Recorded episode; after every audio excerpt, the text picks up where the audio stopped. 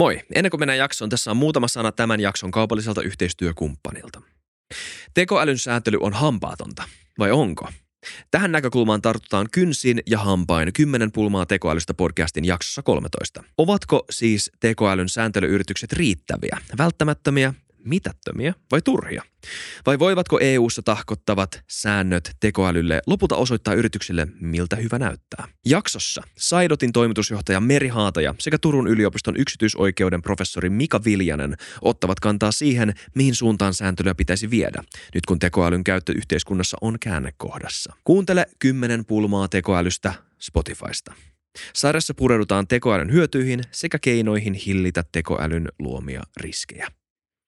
Alright, mennään jaksoon. Terve, terve kaikki katselijat ja kuuntelijat. Tervetuloa FutuCastiin. Mun nimi on Isa Krautio, mä oon teidän juontaja tänään. Muistakaa tilata kanava, muistakaa kommentoida jaksoista, herättää tässä ajatuksia ja muistakaa tykätä meitä, meistä teidän podcast-alustoissa. Alright, meillä on iso jakso tänään edessä Jori Grymin kanssa, käyttäytymistieteilijä. Tervetuloa FutuCastiin. Kiitos, kiitos. Ja tosiaan, en oikein tiedä itsekään, että mistä me tullaan puhumaan tänään. Meillä on niin monta eri aihetta. Öö, mutta itse asiassa taisin sanoa käyttäytymistieteilijä. Mä en tiedä, onko oikea termi. Mä oon kuullut käyttäytymistrategi terminä sun Joo, käyttäytymistaloustiede, taloustieteilijä, yhteiskuntatieteilijä, kaikki ne pitää paikkaansa. Eli mulla on vähän se hassu tilanne, että, että öö, ne todistukset, mitä mulla kouluissa on, niin ne ei hirveästi liity siihen, mitä mä actually on niin lukenut ja tutkinut, joka ei liity taas mitenkään siihen, mistä mä oon tehnyt väikkärin tai niin näin poispäin. Että se on, se on sinänsä hyvä asia, että tilanteesta riippuen mä voin vähän niin kuin muokata sitä. Periaatteessa mä oon kauppatieteestä juuri väittelevä tohtori ja äh, Hankkenilta siis, mm. markkinointin yksiköstä. Nämä on niin kuin ne viralliset, mitä lapussa lukee. Ja, ja se on vielä Doctor of Science of Economics.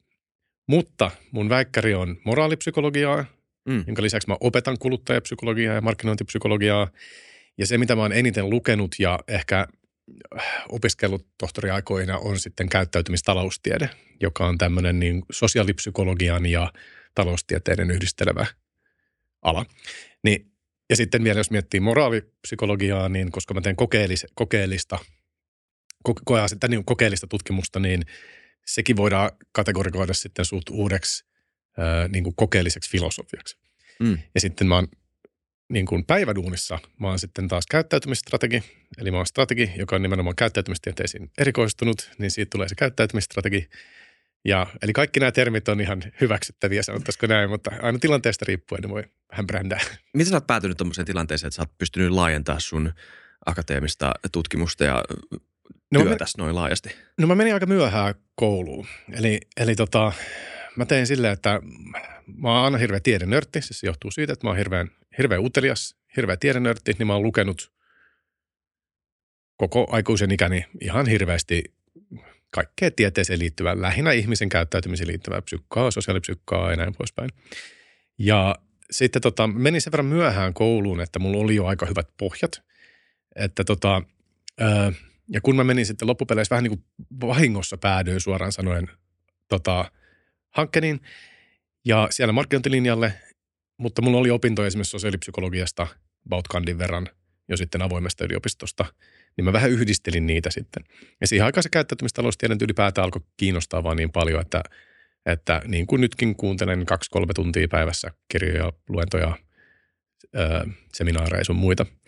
Ja siinä sitten vaan, en oikein tiedä, se on se uteliaisuus, joka sitten sitä alkoi niitä asioita yhdistää. Ja se on tol, aika monessa varmaan, tai se riippuu varmaan vähän alalla, mutta ainakin meidän koulussa tohtoritasolla, niin sillä ei ole niin väliä, mitä laitoksessa lukee ovessa tai mitä, mitä on. Et se, mitä sä luet ja se, mitä sä tutkit tutkijana, niin se on se, mikä muokkaa sitten sen sun osaamisessa. Okei. Okay. Ja sä oot kans käyttäytymistrategi verohallinnolla. Mihin verohallinto tarvitsee käyttäytymistrategiaa? Mitä siellä tutkitaan? Öö, no strategina ei tutkita hirveästi. Mm. Eli, eli me ollaan strategisen tuen toimistossa, meidän, meidän toimisto. Me ollaan vähän niin kuin sinä, sisäinen konsulttijärjestö. Mutta käytännössä strategin pääduuni on yrittää tehdä siitä ehkä vähän hypoteettinen on väärä sana, mutta ehkä vähän hähmäisistäkin konsepteista mahdollisimman konkreettisia. Eli meillä on tosi paljon tavoitteiden asettelua, miten näitä voisi mitata, miltä ne näyttää kolmen vuoden päästä, jos ne onnistuu, mitä ne ei näytä, jos ne menee näin poispäin. Tämä on niin kuin se perus meidän duuni, eli me yritetään tehdä konkreettisia tavoitteita, mittareita ja mitä tämä tarkoittaa täällä ja mitä tämä tarkoittaa täällä. Tämmöinen niin kuin yhdistelmä. Tämä on niin kuin se. Sitten meillä on kaikilla, kaikilla tässä meidän yksikössä on vähän erilainen erikoisosaaminen ja mun erikoisosaaminen on nimenomaan käyttäytymistieteet – ja se sitten tulee hyvin monella tavalla esille, mutta muun muassa sitten silleen, että jos me halutaan ajaa vaikka organisaatiota tähän suuntaan tai palvella asiakkaita tällä tavalla, niin mä yritän katsoa vähän, että onko ne realistisia tai minkälaisia juttuja meidän pitää ottaa huomioon, kun ne loppukäyttäjät tai meidän omat työntekijät on kumminkin ihmisiä, joilla on niin ihmeellisiä niin kuin, öö, ominaisuuksia ja näin poispäin. Ja sitten idea on vähän niin kuin muokata, että hei, että tutkimus on näyttänyt, että tämän tyylinen viestintä ei ehkä toimi tähän porukkaan tai, tai tämän tyylinen motivaatio ei toimi ehkä tämmöisiin työntekijöihin. Ja se on niin kuin sitten se mun linssi siinä välissä. Mm. Niin kuin molempia hattuja pidän tällainen. Okei, okay, kiinnostavaa. No käyttäytymistieteilijänä, käyttäytymistrategina, moraalipsykologina, moraalipsykologina minkälaisia ö, tämmöisiä niin kuin käyttäyt kysymyksellisiä ilmiöitä sä näet nykyyhteiskunnassa, vaikka yksi esimerkkinä ja kaksi, joka sun mielestä niin kuin on jollain tavalla ominainen tähän aikaan tai josta pitäisi puhua enemmän? No, niitä on lukemattomia, totta kai. Mutta ehkä tällä hetkellä, vaikka niistä on jonkin verran puhuttu, niin ehkä ne tärkeimmät on melkeinpä, tai ainakin semmoinen teknologinen, teknologiset asiat, jotka on tehnyt isoimman – muutoksen ehkä mun mielestä meille on ollut sosiaalinen media ja nyt tuleva tekoäly. Ne sisältää mun mielestä hyvin paljon asioita, mitä me ei ehkä ikinä ymmärretty, kun ne teknologiat otettiin käyttöön.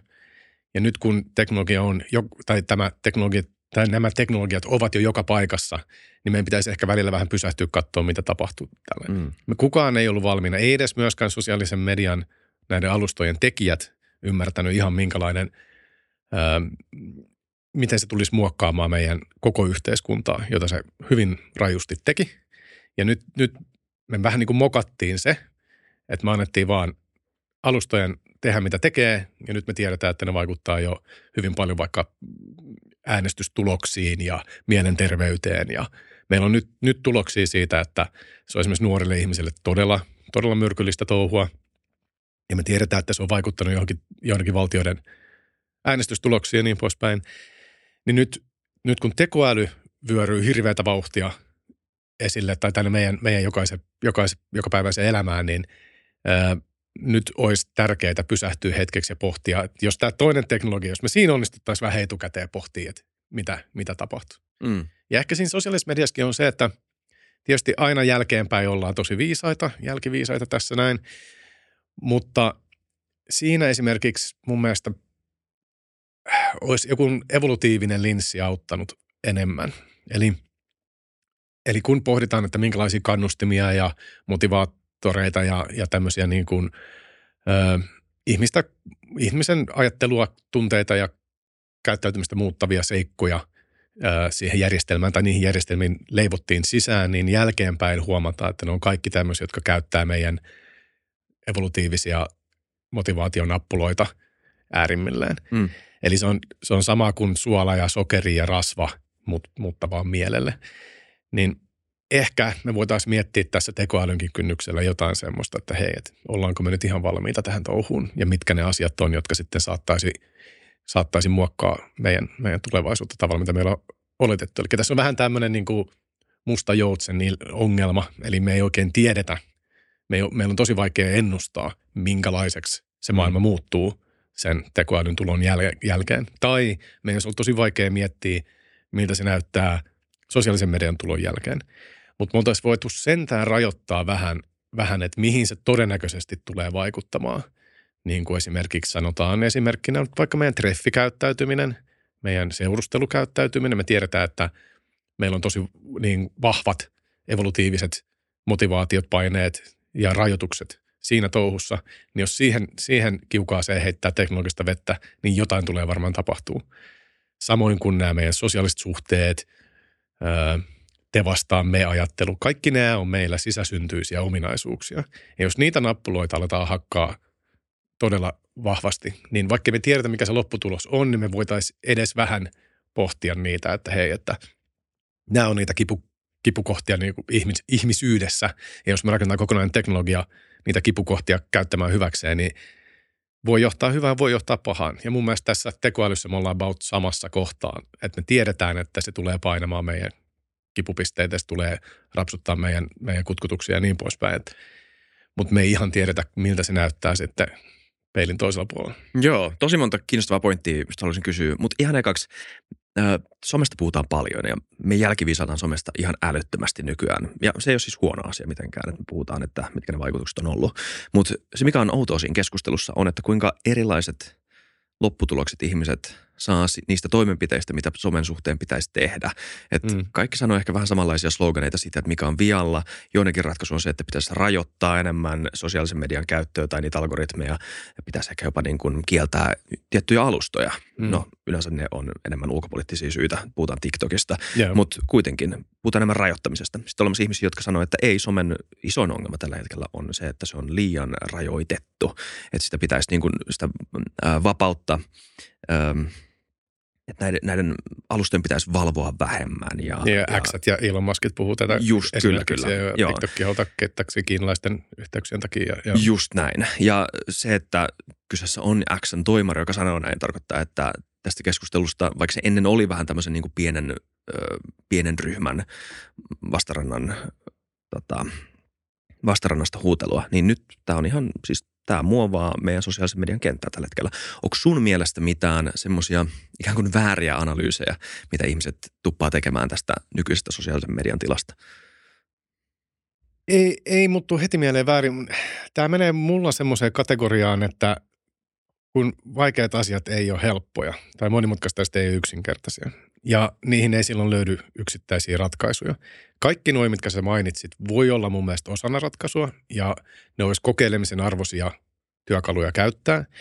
Mutta koska tämä on hyvin monitahoinen ongelma ja, ja enkä haluaisi pelkästään problematisoida sitä myöskään, että onhan, onhan paljon, paljon hyviä asioita somessa ja sitä muuten käytettäisiin myöskään. Mutta mä en usko, että on mitään semmoista aivan ylilyöntäjä – ainakaan noissa, mitä sä mainitsit, mutta mä en usko, että siellä mitään niin kuin hopealuotiakaan löytyy. Ehkä jonkun koulutuksen ja ammattini puolesta haluaisin sitä Jonathan Haitin puolustamaa, että yritettäisiin pitää kiinni ainakin siitä rajasta 13, mm. 14, että sitä nuoremmille ei ainakaan annettaisi sosiaalisia, sosiaalista mediaa. Ja yritettäisiin löytää tapa pitää siitä kiinni. Se on ehkä semmoinen, että me ollaan nyt havaittu sen aiheuttavan niin paljon enemmän vauriota nuorille.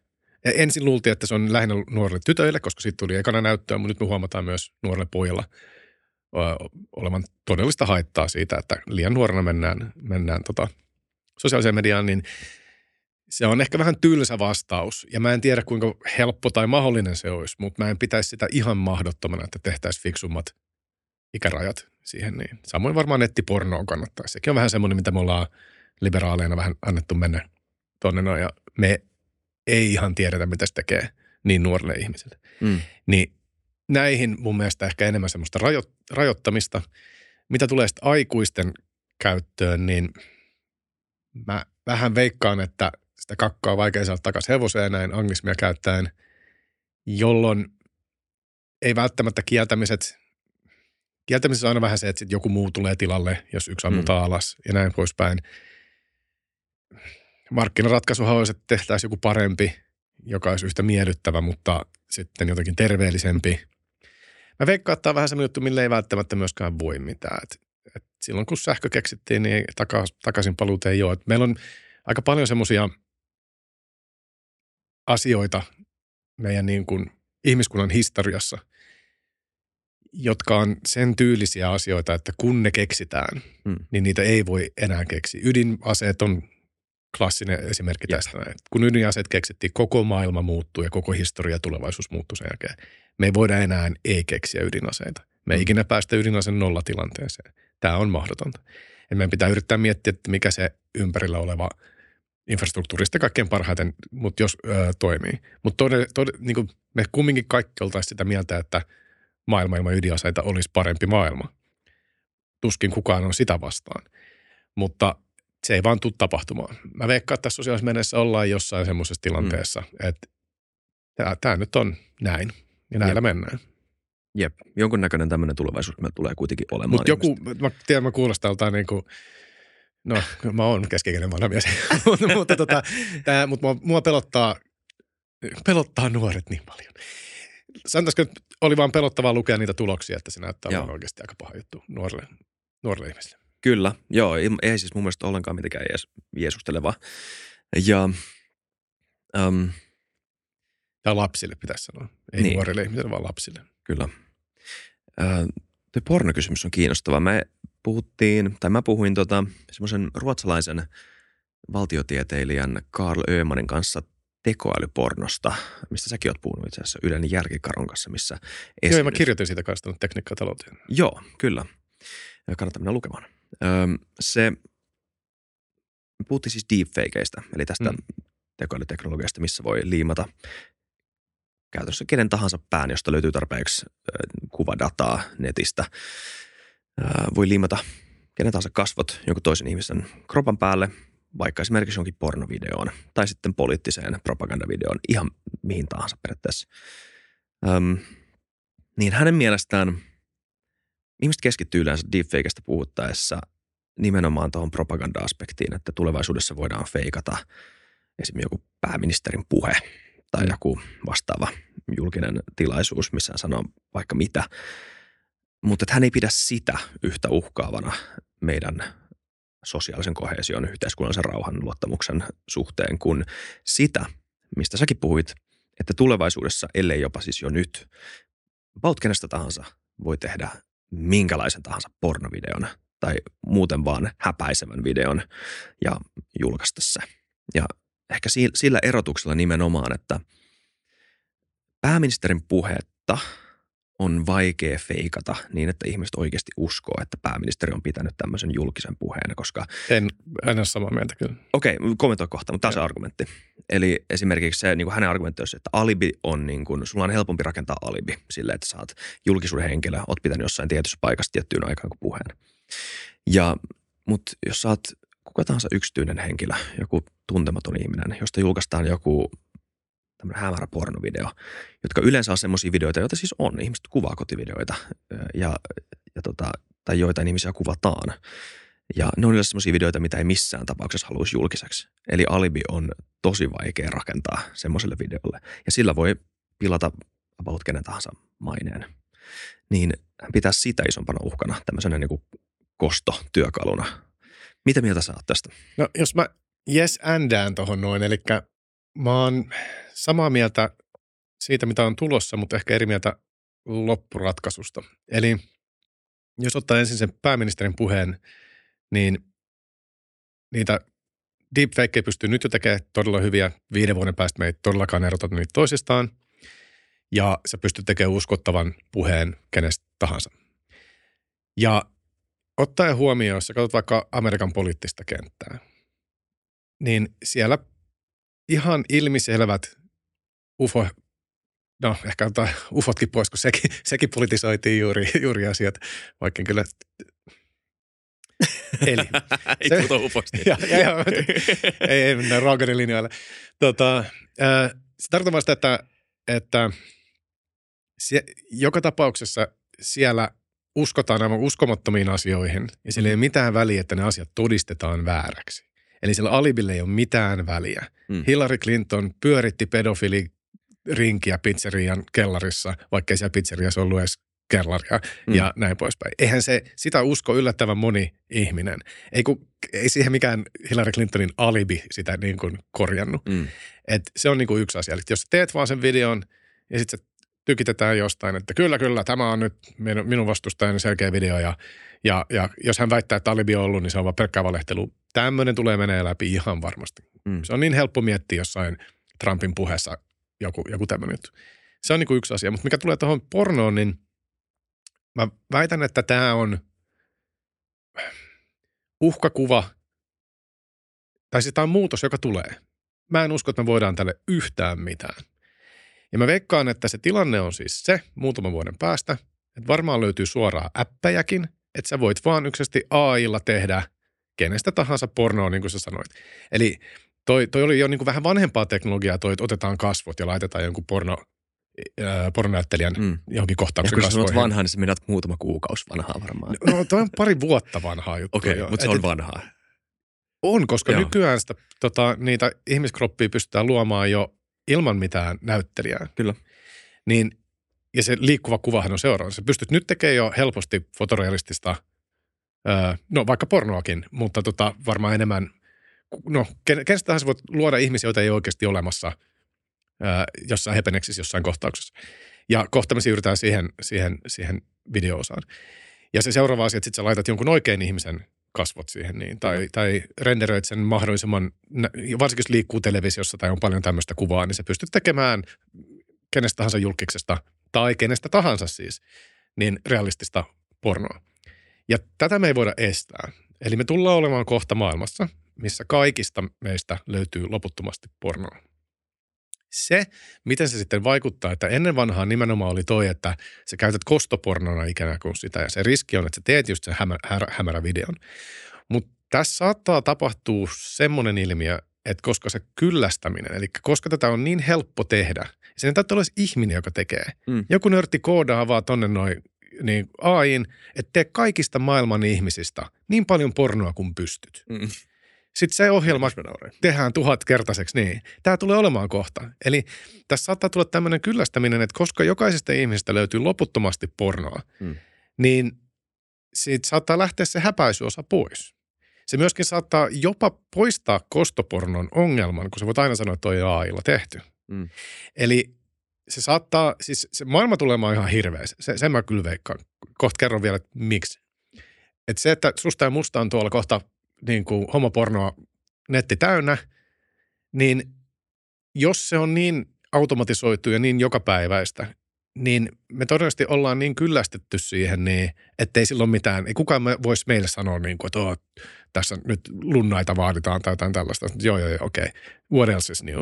Niin kuin minusta ja Ahtisaarestakin mm. löytyy. Tiedätkö, niin kuin, että ei, koska kaikkea pystyy tekemään niin helposti, niin mä veikkaan, että se uhkailu, nöyrytys ja toi aspekti menee pois. Mm-hmm. Sen sanoneena öö, se, että sä, mi- miten meidän psykologia on valmis siihen, että sä oot nähnyt sun pomosta, sun mutsista, mm. sun kaverista, sun vaimosta. Ja sitten se pahin sun lapsista. Tätä matskua. Niin sillä ei välttämättä ole väliä, onko se aito. Sun aivot, sun koko psykofyysinen kokonaisuus ei hirveästi reagoi eri tavalla mm. asiaan sen jälkeen, kun sä tiedät, että se, se on feikki. Se sun kokemus, minkä sä näet siitä, että sä oot nähnyt sun mutsis siinä jossain, hitsikö olisi joku hyvä Debbie Dallas, Dallas, että niin vanha. No mikä ikinä, niin kuin, niin sä oot nähnyt sen, sen ehkä haluamatta, ehkä sä et tiedä, joku on vaan laittanut mm-hmm. se sillä, että sä avaat jonkun mailin tai whatever, sä näet sen yhtäkkiä. Niin se tulee vaikuttamaan meidän psyykkeeseen mm. tavalla, mitä me ei vielä oikein tiedetä. Eli tämä on vähän niin kuin visu, visuaalinen illuusio, tai siis tämmöinen, niin, visuaalinen illuusio. Eli vaikka sä tiedät, että se on illuusio, niin sä et voi olla näkemättä sitä, koska sun, sun, sun aivot vääntää sen, sen kokemuksen näyttämään, mikä ikinä se illuusio onkaan.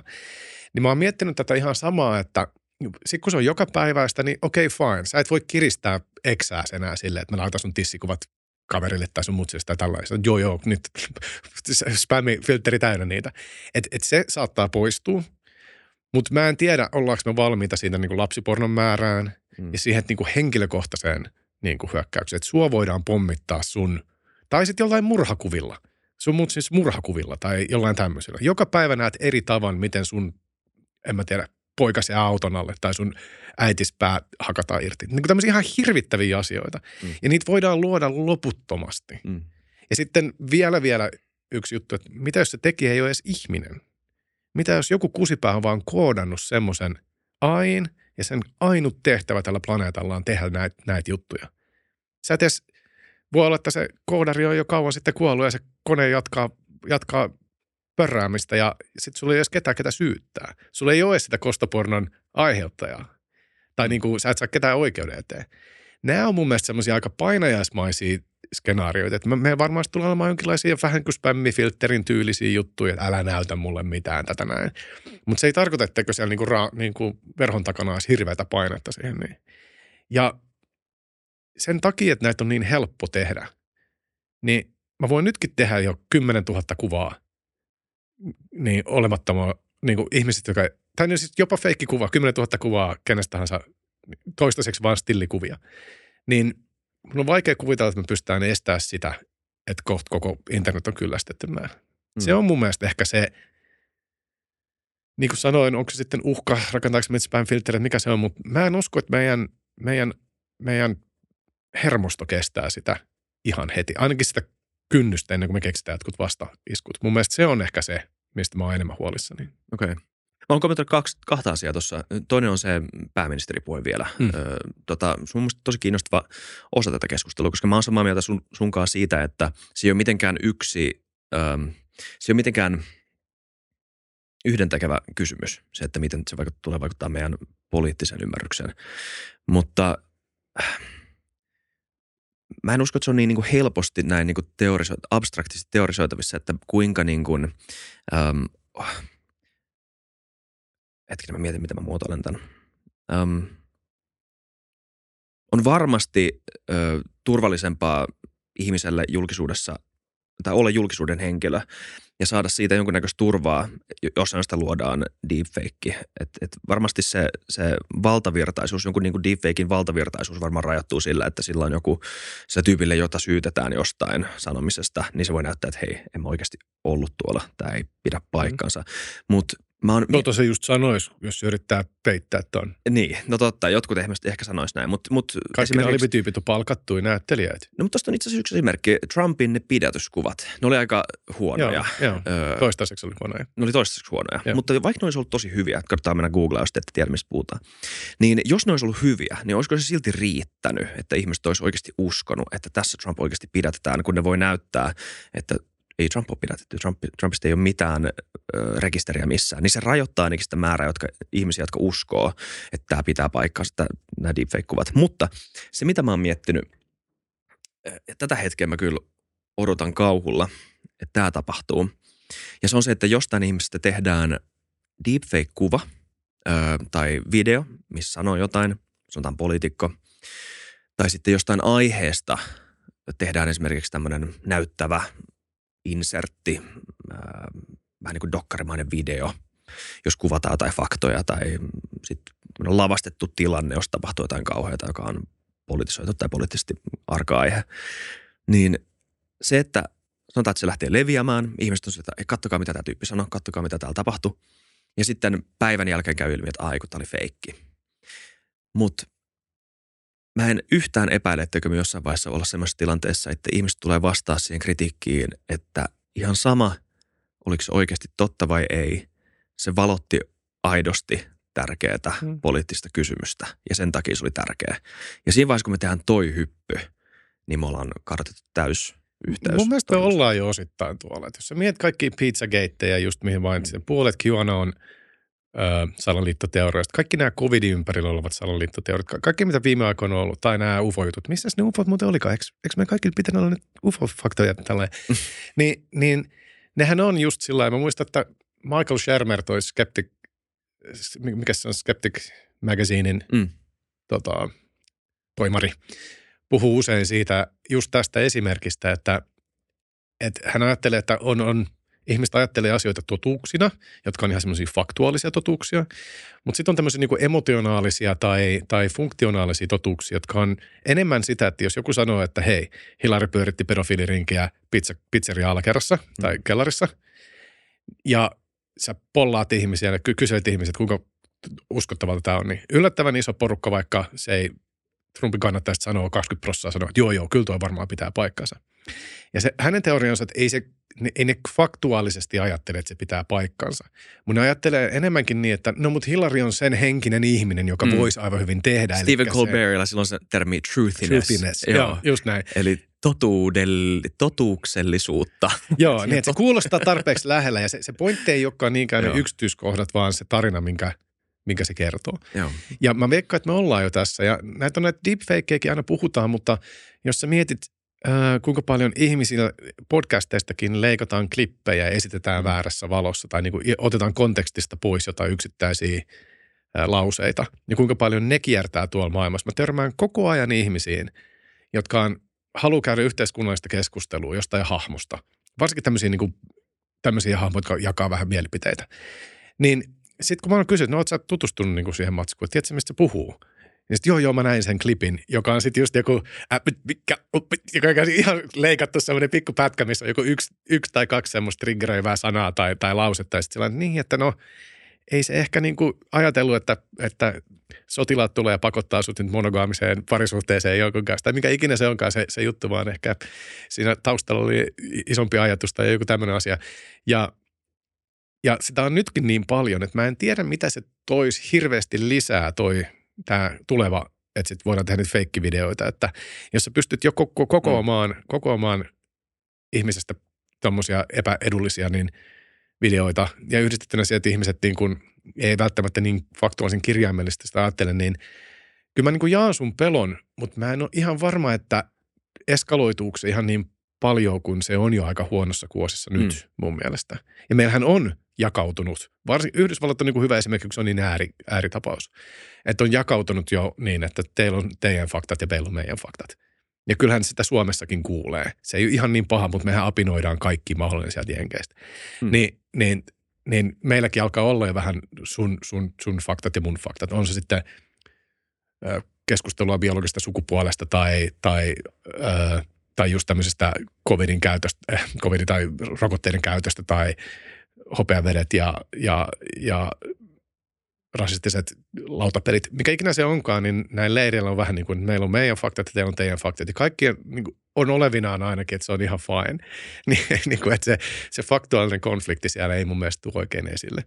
Ja se, että se vaan pahenee näillä, näillä videoilla, että joo, se on mahdollista, että kohta pystyy napilla painamaan, että no teepäs mulle aika hyvä dokkari siitä, että kun Hitler olisi ehkä kumminkin ihan oikeassa, että ehkä sitä holokaustia ei oikeastaan tapahtunut. Ja sä saat jonkun BBC-dokkarin, missä, missä missä Stephen Fry selittää, selittää, että joo, todellisuudessa ei tapahtunut tätä ja tätä. Ja se mm. pystyy tuottamaan niin loputtomasti. Totta kai se vähän vielä ajaa näitä ääriporukkoita ja, ja jotain sieltä väliltäkin varmaan niin kuin omiin poteroihinsa syvemmälle ja syvemmälle, mutta mä en tiedä, onko jossain vaiheessa se pohja tulee vastaan, että meneekö se niin kuin, voiko se pahen, pahenee niin paljon enää, mikä tilanne nyt on. Mm.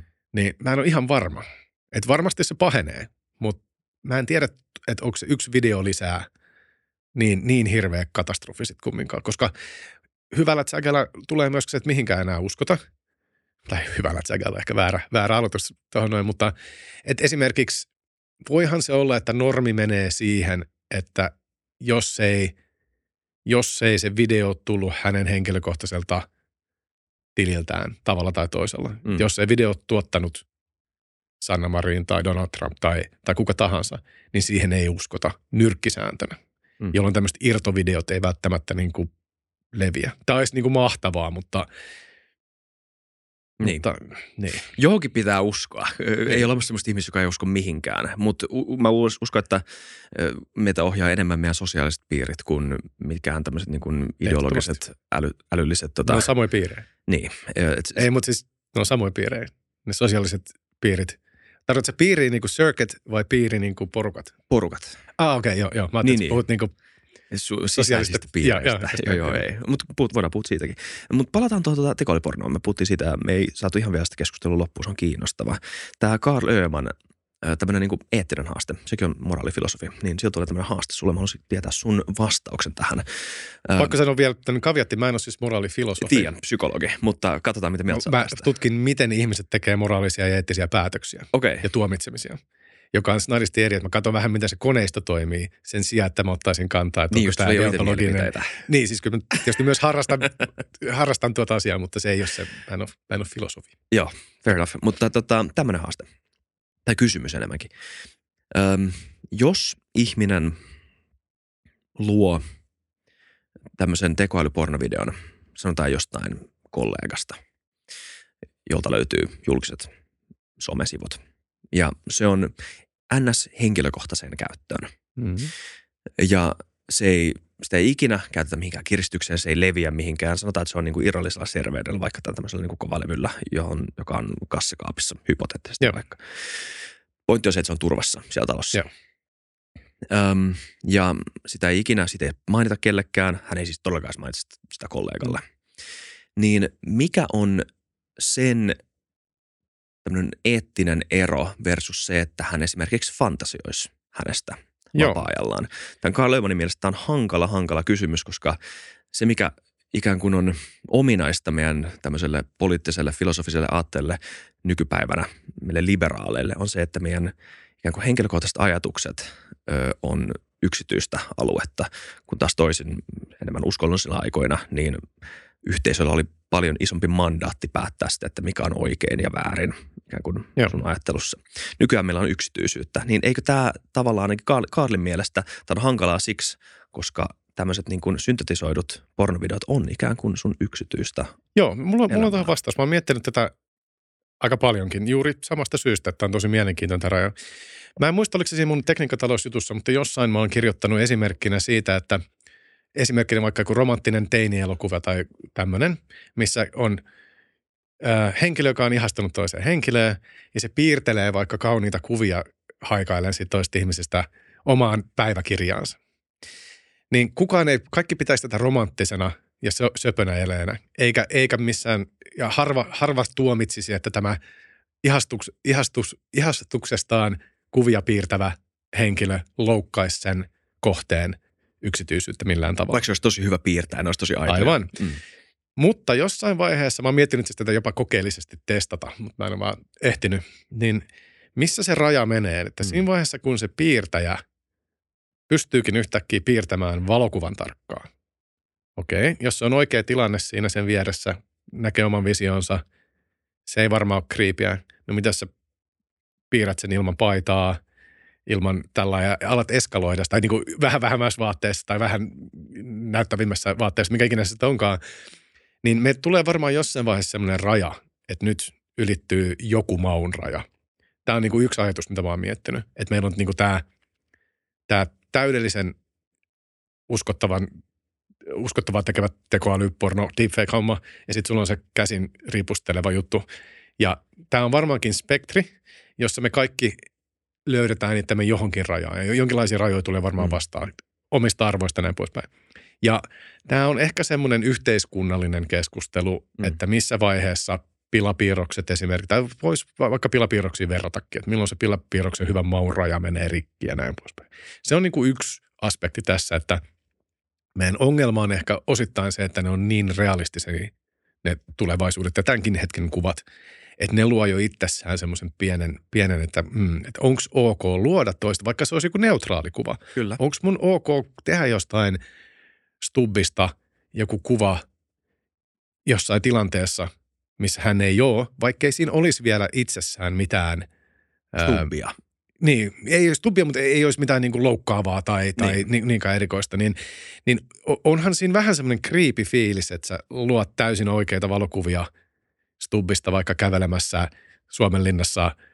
En tiedä, mi, niin kuin, mi- miten, koska se, se jotenkin, niin kuin, jos ei sitä asiaa ikinä tapahtunut. Niin, Toisin kuin jos mä piirtäisin tämän Vaikka. Stubbi ei oikeasti ole siinä kuvassa, mutta se jollain Mm. tavalla on Stubbin omaisuutta esiintyä sellaisissa eli se tilanteissa, tulee- missä hän... Joo, eli se menee taas tämän niin kuin henkilöbrändin, henkilökuvan ja sun Mm. yksityisyyden, niin kuin, kuinka paljon sä omistat omaa naamaa. Ja siinä tietysti on tämä spektriongelma, että jos sä oot julkisuuden hahmo, niin huomattavasti vähemmän. Mm.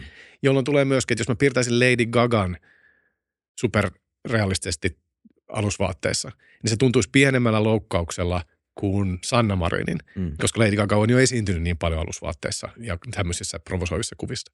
Ja siinkin on semmoinen, niin kuin, että miten näitä painotetaan eri asia. Mutta mut vastaus siihen sun kysymykseen on, on mun mielestä tämä.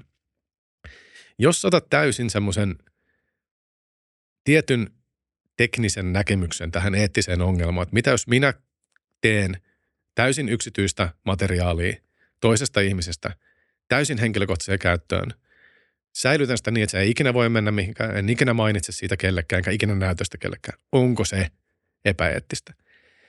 Ja tämän takia mä toin sen kuvan, että on vähän sama asia, kun mä piirtäisin mun ihastuksesta kuvan, mutta vähän vähemmässä vaatteessa. Se, miksi mun mielestä siinä on mahdollinen ö, eettinen loukkaus tai tämmöinen moraalinen virhe, on, että jos se vaikuttaa siihen, miten sä kanssa käyt sen ihmisen kanssa myöhemmin. Eli se ei ole vaan sun privaatteja ajatuksia. Ylipäätään privaatti ajatus on naurettava idea. Me ihmiset ei me ole saaria keskellä merta.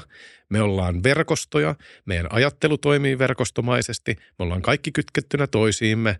On se sitten empatian, puheen, normien, yhteiskunnan, sääntöjen, minkä takaa perheen kautta. Me ei olla yksilöitä. Semmoista asiaa ei ole kuin yksilö.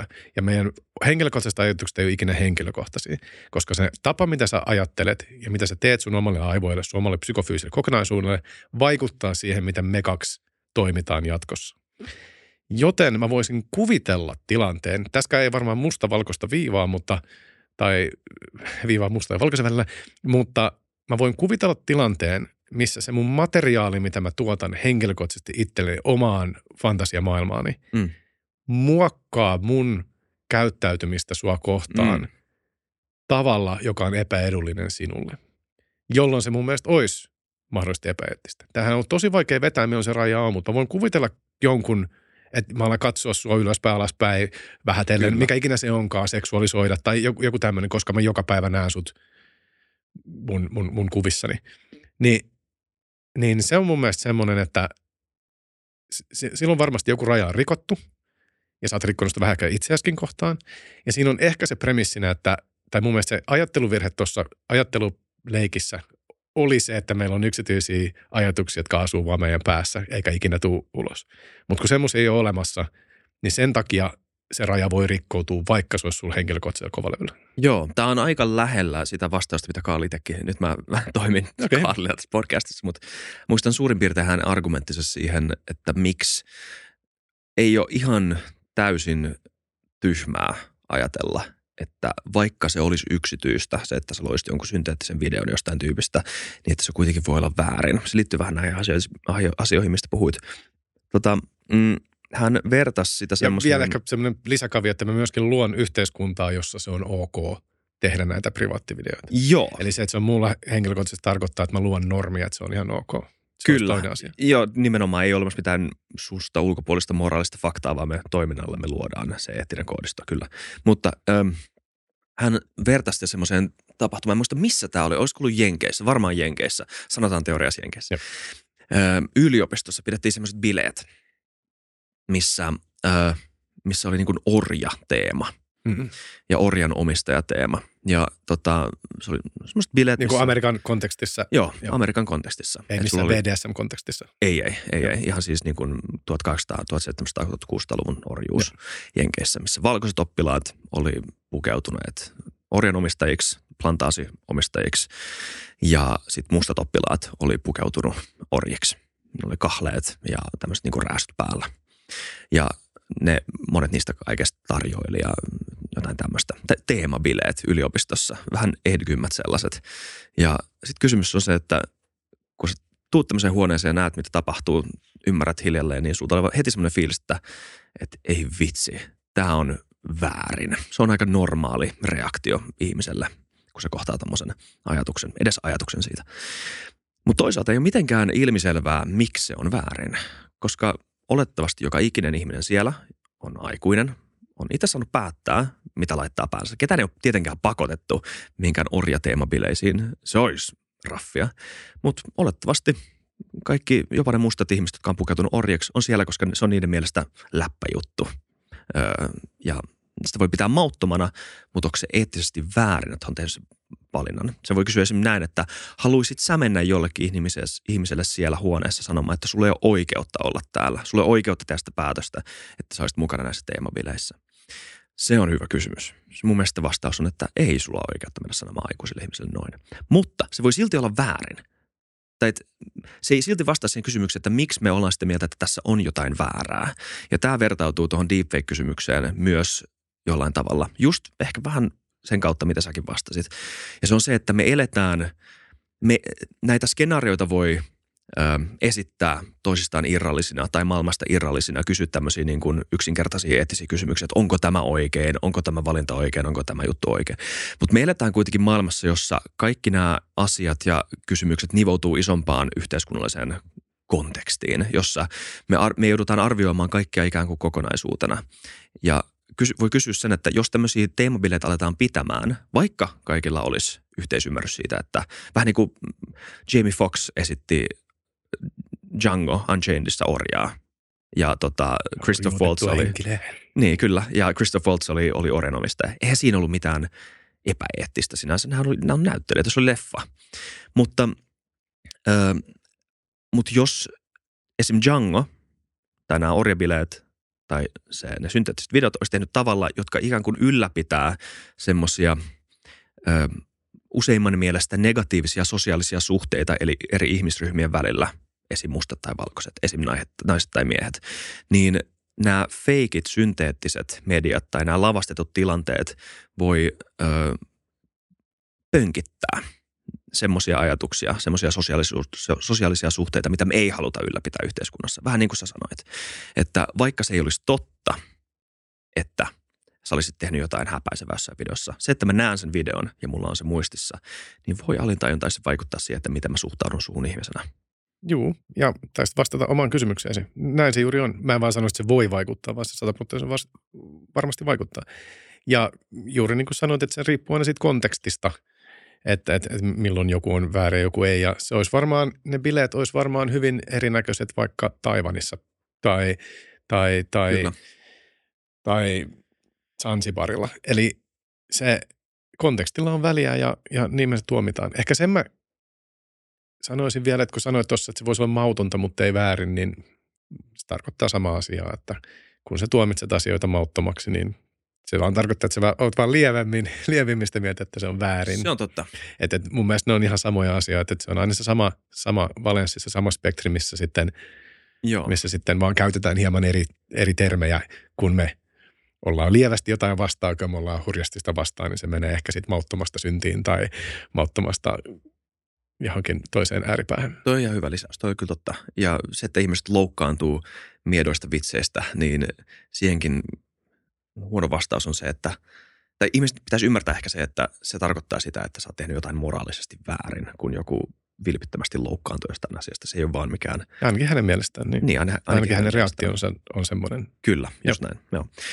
Um, all right. Um, me puhuttiin puhelimessa toisesta mielenkiintoista aiheesta, josta me voitaisiin puhua tässä jaksossa vielä, jos me ehditään. Tai onko sinulla vielä mitään kiinnostavaa sanottavaa tuosta tekoälypornoaiheesta, mikä Ei, mun, kyllä mun mielestä käytiin se, se, on, se olisi mun mielestä hyvä vaan aloittaa se keskustelu, että miten me tähän varaudutaan. Niin. Että onko tämä asia, mitä pitää alkaa opettaa koulussa, vai onko tämä asia, joka pitää alkaa teknisesti ratkomaan, mm. että tehdäänkö me just jotain spämmifiltreitä videoille tai whatever, näin, vai, vai et, toivottavasti minua viisaammat ihmiset pohtii näitä asioita. Ainakaan niistä ei hirveästi vielä puhuta, koska tämä on, tämä ei ole, jos tapahtuu. Tämä tulee tapahtumaan. Mm. Se, me tiedetään se aikaisemmasta historiasta ja me nähdään ne merkit jo nyt. Joo, kyllä.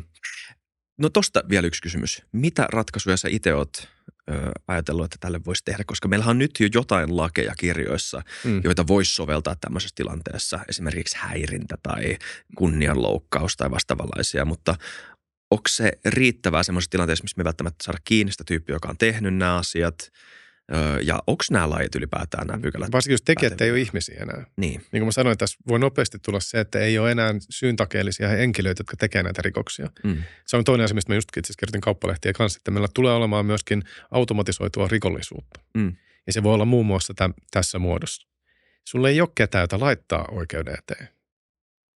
Mitä sä sitten teet? Mulla ei ole ratkaisuja näihin asioihin. Nämä on niin uusia asioita, että, ja mä en ole myöskään – teknisesti sen alan asiantuntija, enkä leiki semmoista podcastissakaan. Mun mielestä se, mitä, mitä tota, mun duuni tässä on yrittää, niin mikä sitä onkaan, vouhkata tästä aiheesta, tehdä ääntä, nostaa meteliä ja saada ihmiset keskusteluun, jolloin kerättäisiin se oikea porukka päättää. Siinä pitäisi olla just lakipäättäjiä, pitäisi varmasti olla teknologian edustajia, poliitikkoja, mitä tahansa ihmisiä ympärillä ja alkaa pohtia näitä etukäteen. toisin kuin mitä kävi siinä sosiaalisessa mediassa. Mulla tuli ja kidnappasi meidän aivot ja, ja lapset ja näin ja nyt me ollaan jälkeenpäin sillä, että oho, pitäisikö TikTok kieltää. Niin mä vaan toivon, että me nyt käytäisiin sitä etukäteen, jolloin meillä on ehkä joku pieni vara taistelasta vastaan. Mutta mm. mulla henkilökohtaisesti ei ole vielä tähän ratkaisua. En ole kuullut myöskään semmoista, vaikka yritän seuraa alaa aika tarkasti. Joo. Näitä on, näitä on siis, heitä vaan muutama tämmöisiä vesileima-ideoita on esimerkiksi heitty ilman, eli se johtuu tähän deepfakeihin, eli siihen, että se pystyy ikään kuin tarkistamaan, onko video aito. Sille löytyy teknologisia ratkaisuja. Sitten on tietysti tämä ase, asekilpailu, missä tehdään toiset tekoälyt, jotka sitten kilpailee toisia tekoälyä vastaan, yrittää ottaa niitä videoita vaikka alus, alas tai tsekkaa, onko ne aitoja vai ei. Ja just niin kuin sanoin, vähän niin kuin spämmifilterin tyylisiä asioita ja näin. Meillä tämmöisiä ratkaisuja on ehdotettu. Toinen on ihan suoraan kieltää, la, tehdä se laittomaksi. Mutta niin kuin mä sanoin, siinä vaiheessa, kun se tekoäly kehittyy sille pisteelle, että sä pystyt vaan antaa käsky, että kopioi ja luo mahdollisimman ilkeitä robotteja, niin sen jälkeen ne on jo niin kaukana, että sä et saa sitä alkuperäistä luojaa kiinni näin poispäin. Että. Ja sitten siinä tulee se mielenkiintoinen kysymys, että jos sä oot tarpeeksi hyvä piirtämään, niin onko se sitten samalla se, pykälällä kiellettyjä? Niin. Piirrät siihen päiväkirjaasi. Niin et se... Miten sä kirjoitat lain, jossa toinen kielletään, mutta toista ei? Ja pitäisikö toi molemmat kieltää? Se on, on kiinnostavia kysymyksiä. Evoluutiopsykologia. Sä mainitsit tuossa aikaisemmin nopeasti, että meitä... Äm, nämä somealustat käyttää hyväksi meidän sisäsyntyisiä ominaisuuksia ja palkintomekanismeja. Ja evoluutiopsykologian termi, josta me ollaan puhuttu äm, ihan niin kuin eksplisiittisesti yhdessä jaksossa, ja se tulee aina välillä esille. Se on jonkunnäköisessä muodissa nykyään, ehkä voisi sanoa. Ainakin mä tunnen monta tai tiedän monta julkista kommentaattoria, jotka on jollain tavalla evoluutiopsykologia ja taustaltaan, tai ainakin puhuu siitä. Ja tässä mun lyhyt esipuhe, mikä mieltä mä oon evoluutiopsykologista, tai mun muutufiilis siitä. Se on vähän kaksipiippunen, kaksiteräinen. Ja toisaalta se, että, että on ilmiselvää, jos uskoo evoluutioon, tai pitää sitä pätevänä teoriana, niin me ollaan jollain tavalla evoluution tuotteita. Eli meillä on jonkunnäköisiä perinnöllisiä ominaisuuksia, jotka vaikuttaa siihen, että mitä me ollaan täysin kokonaisvaltaisesti. Ei ole, se voisi myös ehkä sanon näin, että ei ole olemassa mitään ominaisuutta, joka ei ole evoluution kautta kehittynyt meillä ihmisillä. Mutta sitten toisaalta se, miten evoluutiopsykologia sovelletaan nykypäivänä, etenkin tämmöisessä niin pop-tiede konteksteissa, niin vaikuttaa välillä siltä, että niistä tulee ikään kuin tämmöisiä placeholdereita semmoisille omille poliittisille, teoreettisille selityksille. Joo, siis mä voin täysin allekirjoittaa kaiken tosta. Siis sitä käytetään väärin, sitä käytetään paljon snippettejä ja pikkusia faktoideja otetaan sieltä täältä ja yritetään niin kuin sijoittaa niitä poliittiseen keskusteluun ja, ja yritetään kammeta esimerkiksi vaikka just naisten miesten eroa tai minkä tahansa ryhmien välistä eroa, eroa evoluutio selittää kaiken, mutta se menee taas vähän siihen, siihen kategoriaan mulla, että kun vaikeat asiat ei ole helppoja ja mm. monimutkaiset ei ole yksinkertaisia. Eli kun melkein kaikissa asiassa on useita muuttuja, niin sä et voi vaan nojata yhteen. Sen sanoneena mun, mitä sen sanoisi, en halua sanoa mielipide, mutta mun, mun, mun ymmärrys ihmiskäyttäytymisestä ja, ja evoluutiosta ja genetiikasta ja kaikesta mahdollista, mitä on lukenut, niin nyrkkisääntönä me aliarvioidaan huomattavasti mun mielestä meidän evolutiivinen, evolutiivisen tai evoluution tuloksena saatu psykofyysinen ja sosiaalinen ja ultrasosiaalinen koneisto ja systeemi ja yksilö ja ryhmät ja perheet. Mä hyvin paljon mun mielestä sitä aliammutaan. Se, miksi se on nyt varmaan muotia, on osittain siitä, että evoluutiopsykologia ylipäätään siis tieteen alana on suht tuore. Ja siihen on tullut tuoreita uusia, tuoreita, mä puhun siis kymmeniä vuosia, ehkä niin 50 vuotta, että näitä termejä käytti, sitä kutsuttiin ennen, onko se nyt biologinen sosiaali, äh, No, sillä oli oma, oma termi ennen sitä ei varmaan Suomessa, suomen kielessä välttämättä, mutta tota, sillä on ollut niin kuin biologinen sosiologia oli ikään kuin se pohja, mistä se kumpusi. Mutta esimerkiksi sanotaanko kulutuskäyttäytymisen ja markkinointi maailmaan on tullut suht vähän aikaa sitten tämä evolutiivinen ajattelu ja ymmärretään, miksi Lamborghineja myydään miehille vaikka ja, ja, ja, mm. ja, ja Harlekinin romanssikirjoja naisille ja ymmärtää niitä syitä, jotka ei ole kulttuurin pohjalta, mutta kun kulttuurikin tulee sieltä biologiasta. Eli se, ehkä se mun alkupitchi tässä olisi, että ei vaan, että evoluutiolla on väliä, niin se, mihin me rajoitetaan, rajoitetaan mikä tahansa ilmiön katseleminen, kertoo jo vähän, että miten, mitä me jätetään se ulkopuolelle, mitä jätetään pois.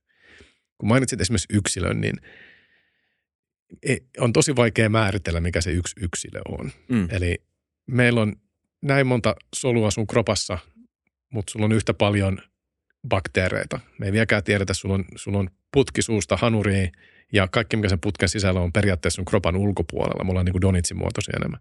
Ja siellä olevat bakteerit kumminkin tuottaa sulle serotoniinia ja monta syö sun ruoan sun puolesta ja tekee kaikkea tällaista. Eli sä oot jo valtava organismin määrä. 7 prossaa sun DNAsta on viruksien DNAta, koska ne on soljunut sinne sekaan evoluution aikana.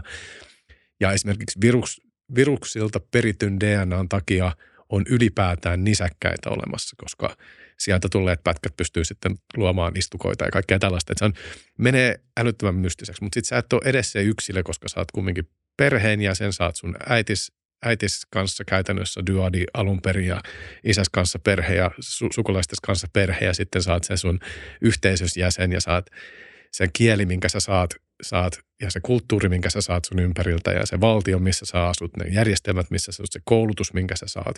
Kaikki nämä asiat on, on pitkiä jatkumoita.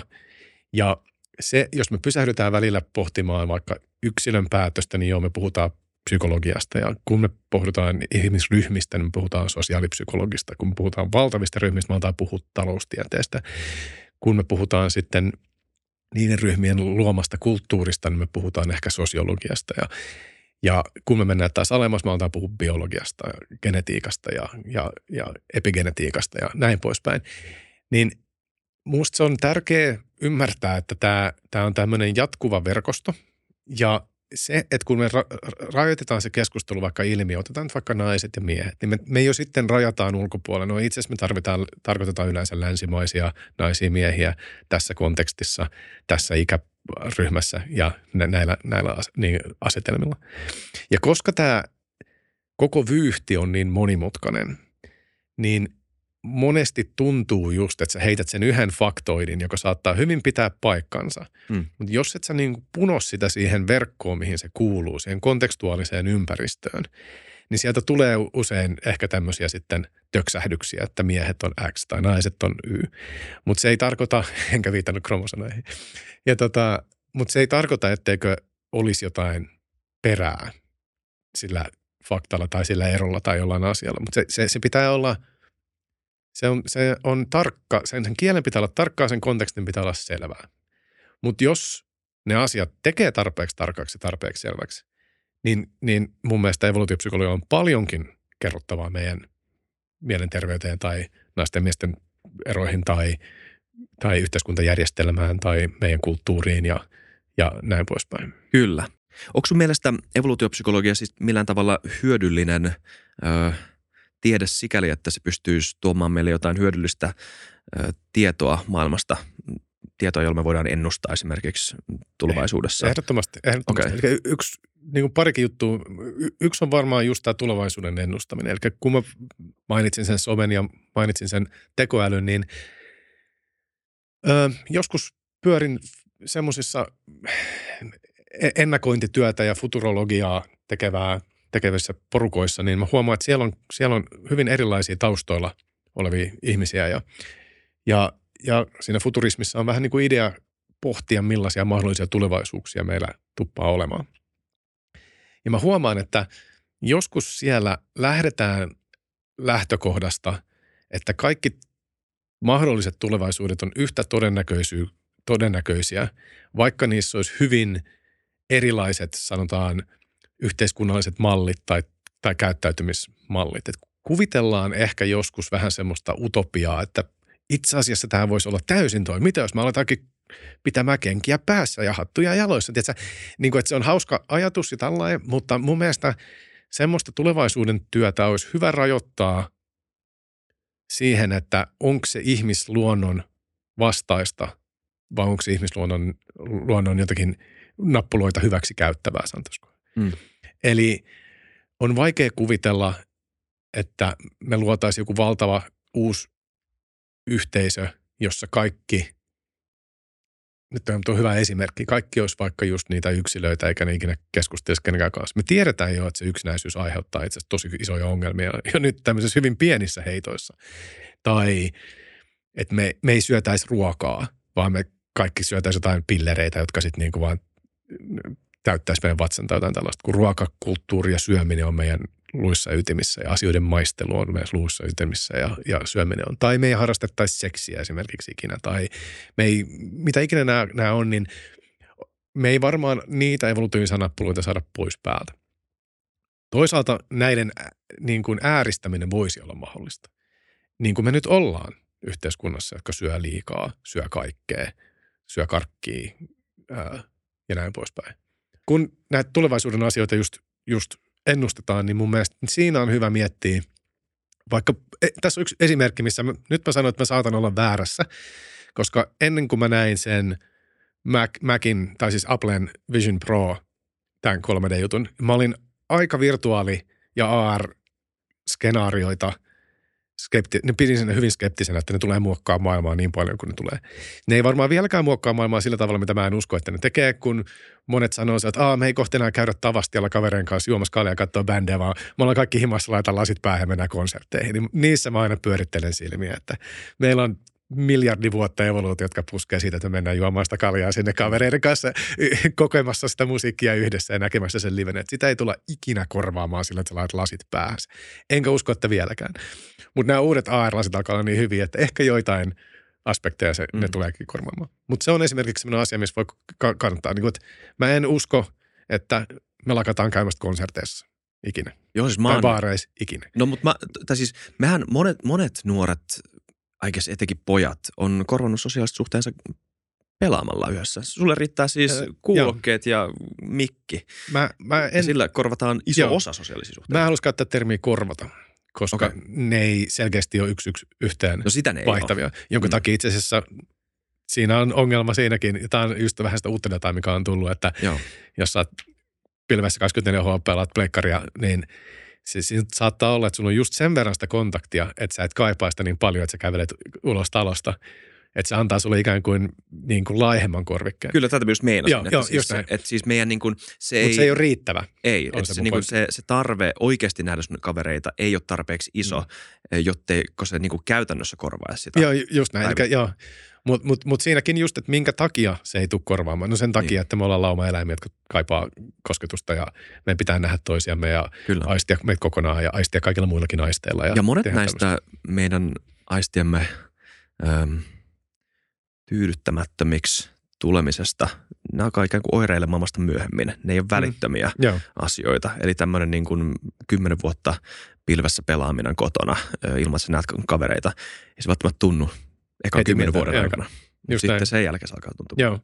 Ja toi itse koko tämä keskustelu hyvä esimerkki siitä, miksi mun mielestä evoluutiopsykologia on hyvä linssi just miettiä tämmöisiä asioita, että se on, se on, se on vastalääke utopistiselle ajattelulle. Ja monessa historiallisessakin kohtaa me ollaan yritetty rakentaa joku uusi, täysin hallu yhteiskunta, vaikka klassiset esimerkit on Neuvostoliitto ja vaikka Natsi-Saksa tai Pohjois-Korea, jossa vaan yritetään vääntää ja pakottaa, että jos me vaan kaikki lapset opetetaan nuoresta lähtien asiaan X, Y, Z, joka on hirveän niin luonnoton tilanne ihmiselle, että se menee sekä sitä evoluutioa että sitä taloustiedettä että sitä matikkaa vastaan. Ja yritetään luoda tämmöisiä utopistisia asioita, me voidaan ikään kuin rakentaa ihmisolemus uusiksi. Niin ne on aina ihan ne on hyvin epäonnistuneita yrityksiä ja ne on epäonnistuneita kauhistuttavilla tavoilla. Ja näin jälkikäteen jälkiviisana voi yleensä aina sanoa, että no toi on asia, mitä et voi. Sä et voi erottaa lapsia vanhemmistasi ja kasvattaa niitä erikseen. Ja sä et, sä et, on paljon sellaisia asioita, mitä yritetään laitostaa, mitkä ei vaan mm. toimi. Sä et voi pakottaa ihmistä vaihtamaan seksuaalista suuntautumistaan vaikka. Sä et voi pakottaa, mikä ikinä, mikä, mikä ikinä se on, jos menet tämmöisiä ääripäihin, jotka menee, ja mä tiedän, että ihmisluonto on monella kanssa myrky. Mä oon käyttänyt sitä sanaa vähän tämmöisenä yleis, yleis sanon. En sano, että on yksi muuttumaton ydinluonto jokaisella ihmisellä, mutta, mutta tarkoitan tämmöisiä ehkä perusvietteitä, perusbiologian antamia reunaehtoja vastaista toimintaa. Niin, niin se myös tulee, tulee siihen, että ja niin menee vähän ehkä siihen käyttäytymistrategiaankin sillä että jos me haluttaisiin muuttaa jonkun ihmisryhmän käyttäytymistä johonkin positiiviseen suuntaan, siis me vaikka yhteiskuntana tai näin, niin me voidaan miettiä, että mitkä ne on ne kannustimet, ne motivaatiot, ne pelotteet, mitä me voidaan käyttää siinä tilanteessa. Ja meillä on siihen jonkinlainen framework. Me tiedetään, että jos me halutaan myydä ihmisille ruokaa, niin se suola, sokeri ja, ja rasva on se asia. Ne hampurilaiset ja jätskit on vaan tosi hyviä. Me tiedetään, miksi ne on hyviä. Ei se ole sen takia, että joku markkinointilafka keksi meille makeus makuelimet mm. niin sanotusti, tai evolutiivisen tarpeen saada kaloreita kroppaan.